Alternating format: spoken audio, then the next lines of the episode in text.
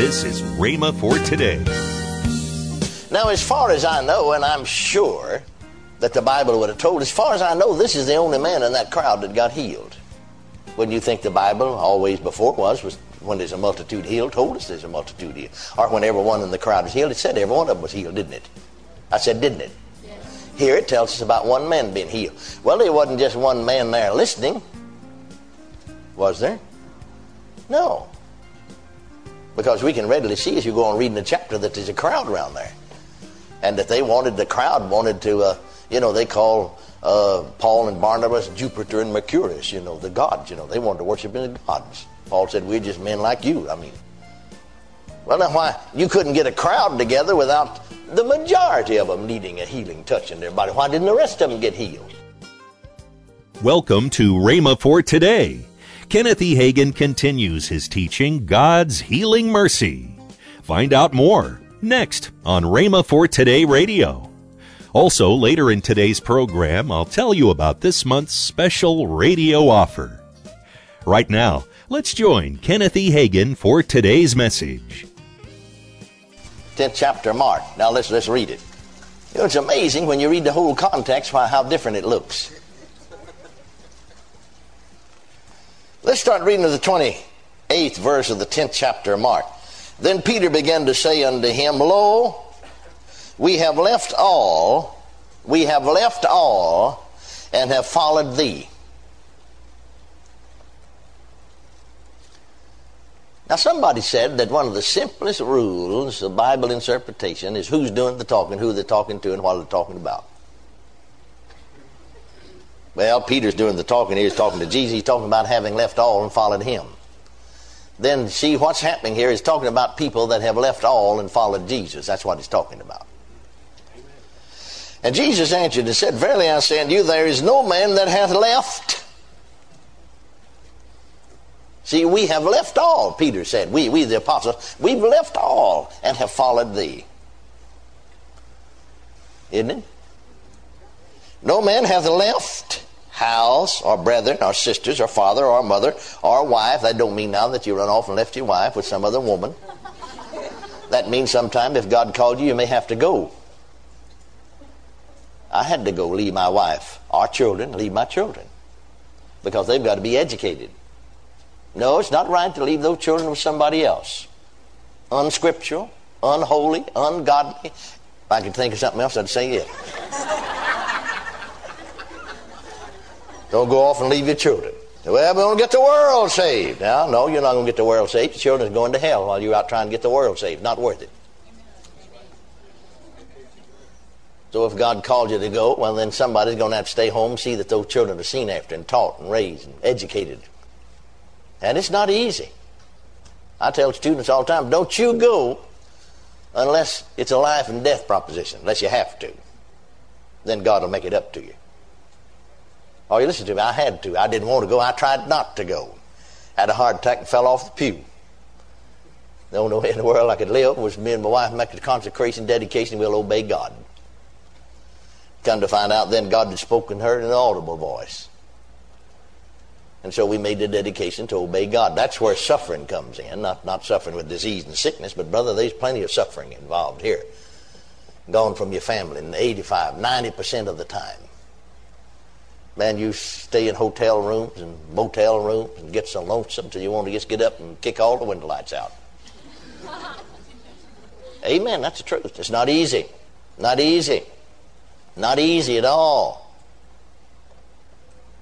And uh, you, you go, you know, many a time, I never let them see it, but many a time I drove away from the house. I, I drove away weeping. Weeping. But uh, God said, Go. He said, No man hath forsaken you know, not that I left, rather, left. You don't forsake them as left houses, or brethren, or sisters, or father, or mother, or wife, or children, or lands, for my sake and the gospel. You see, he, he's not just talking about any and everybody here, he's talking about certain ones. Now, notice. But he shall receive an hundredfold now, everybody hasn't got a right to claim the hundredfold blessing. Don't try to claim it. That's the reason you're going to fall right flat on your face. Are you listening to me? Might as well read the whole thing, find out what it said.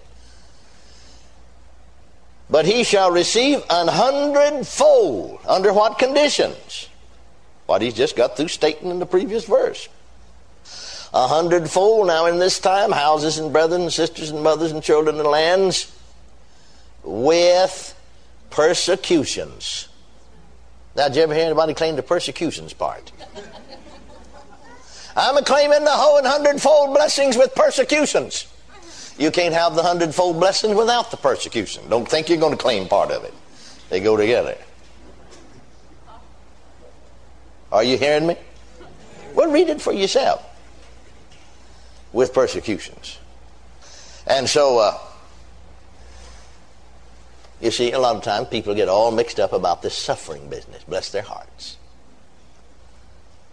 No, himself took our infirmities and bare our sicknesses.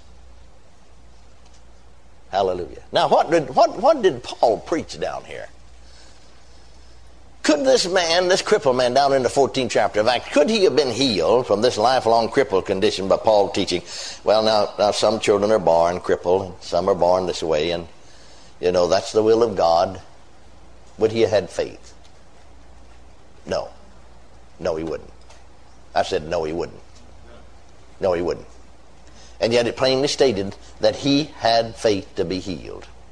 He had faith to be healed.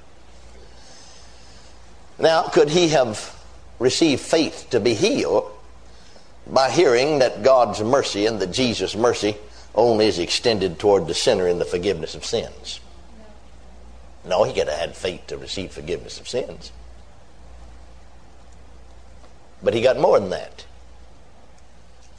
Paul must of a necessity have preached that the Lord, in his great compassion, not only shed his blood that we might be redeemed from sin, but that himself took our infirmities and bare our sicknesses.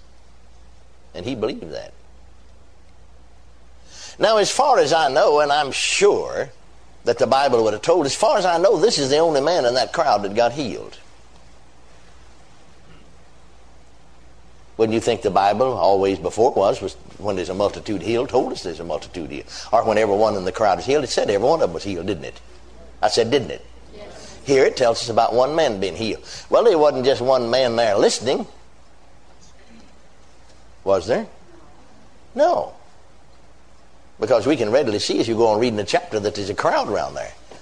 And that they wanted, the crowd wanted to, uh, you know, they call uh, Paul and Barnabas, Jupiter and Mercurius, you know, the gods, you know, they wanted to worship in the gods. Paul said, We're just men like you. I mean, well, now why? You couldn't get a crowd together without the majority of them needing a healing touch in their body. Why didn't the rest of them get healed? Well, first they didn't have faith to be healed. Well, why didn't they have faith to be healed? Because they wouldn't hear, they weren't hearing what was said. They didn't hear what was said.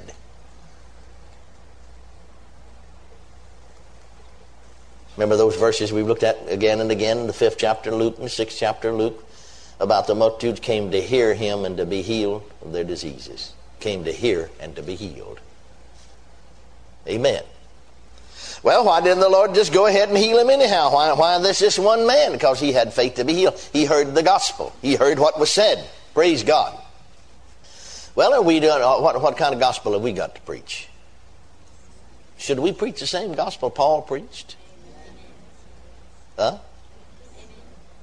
If we preach the same gospel Paul preached, will it produce the same results? Yeah. Well, now you see, though, the problem is a lot of times that. Uh, you ever notice this? I've noticed it for years in meetings that we hold. It's more easy to get people healed outside the church than there's people inside the church. Now why? Because you see so many people, when I say the church, I'm not, you know, this, the church may be all kinds of denominations. But see, they've heard so much where people outside sometimes haven't heard or else didn't pay attention to it, and they'll just come in and believe, you know, and just receive just right off. I've been right in full gospel churches, you know, and people come, sinners come from the outside, get saved, healed miraculously. You know, made mention of the fact about a Methodist lady one time about walk right out of a wheelchair. She'd had two strokes, was paralyzed, tied to that wheelchair, walk right out of the wheelchair on Sunday night in a meeting I was holding. Praise God, just rejoicing. Her daughter in law had been healed, raised up from a deathbed the same week. The very next morning in the morning service, when I got through teaching in the 10 o'clock service, Here came a lady of that congregation, just mad. I want to ask you something. Well, I said, all right, what is it? Well, now, how come God to heal them two Methodist women? And he won't heal me. And I belong right here to this full gospel church. I speak with tongues, and they don't, I guess, don't even believe in it. They'd never, they never even heard it. As soon as they heard it and I laid hands on them, they both got filled and started talking in tongues. But how come he won't heal me? She started crying. I tried to live right and do right, and I've been in this church 15 years. Well, I tried to help her with the same scripture I did those women, but you know what? She wouldn't hear it.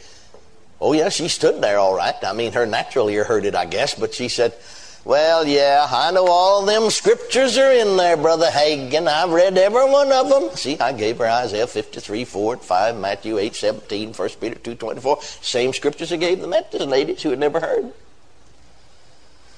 Yeah, I believe all them scripture, Brother Hagin. I've read every one of them. I know they're all in there. But now let me tell you what I believe about it.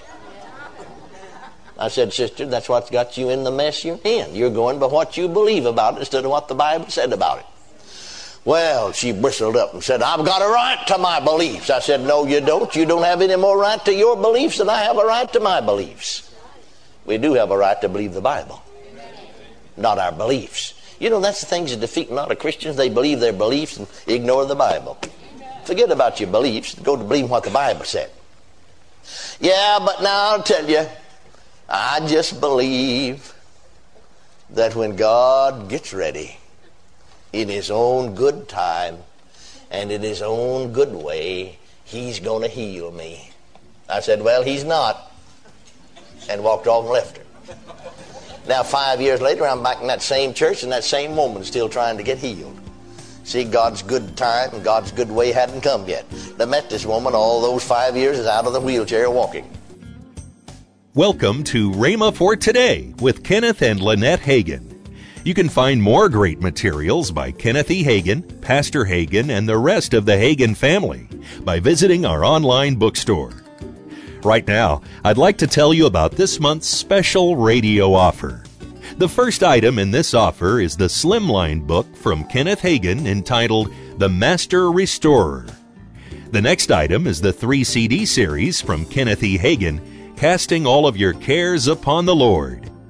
All of these items are for the special price of $20. That's $6.95 off the retail price. Call toll free 1 888 Faith 99. Again, call toll free 1 888 Faith 99. You can also order online at rhema.org. That's R H E M A dot O R G. rhema.org. Or if you prefer to write to Kenneth Hagin Ministries, our address is P.O. Box 50126, Tulsa, Oklahoma 74150. We always love to hear from our listeners, so write in or email us today and become a part of Rhema for Today.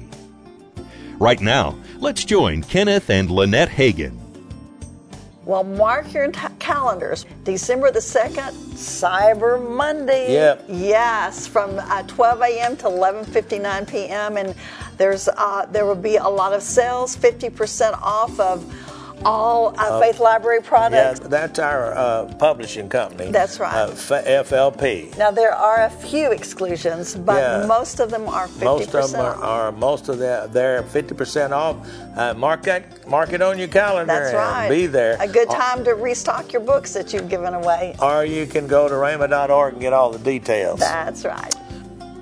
Monday, Kenneth Hagin will start a new and powerful teaching. That's next week on Rhema for Today with Kenneth and Lynette Hagin. Have a great weekend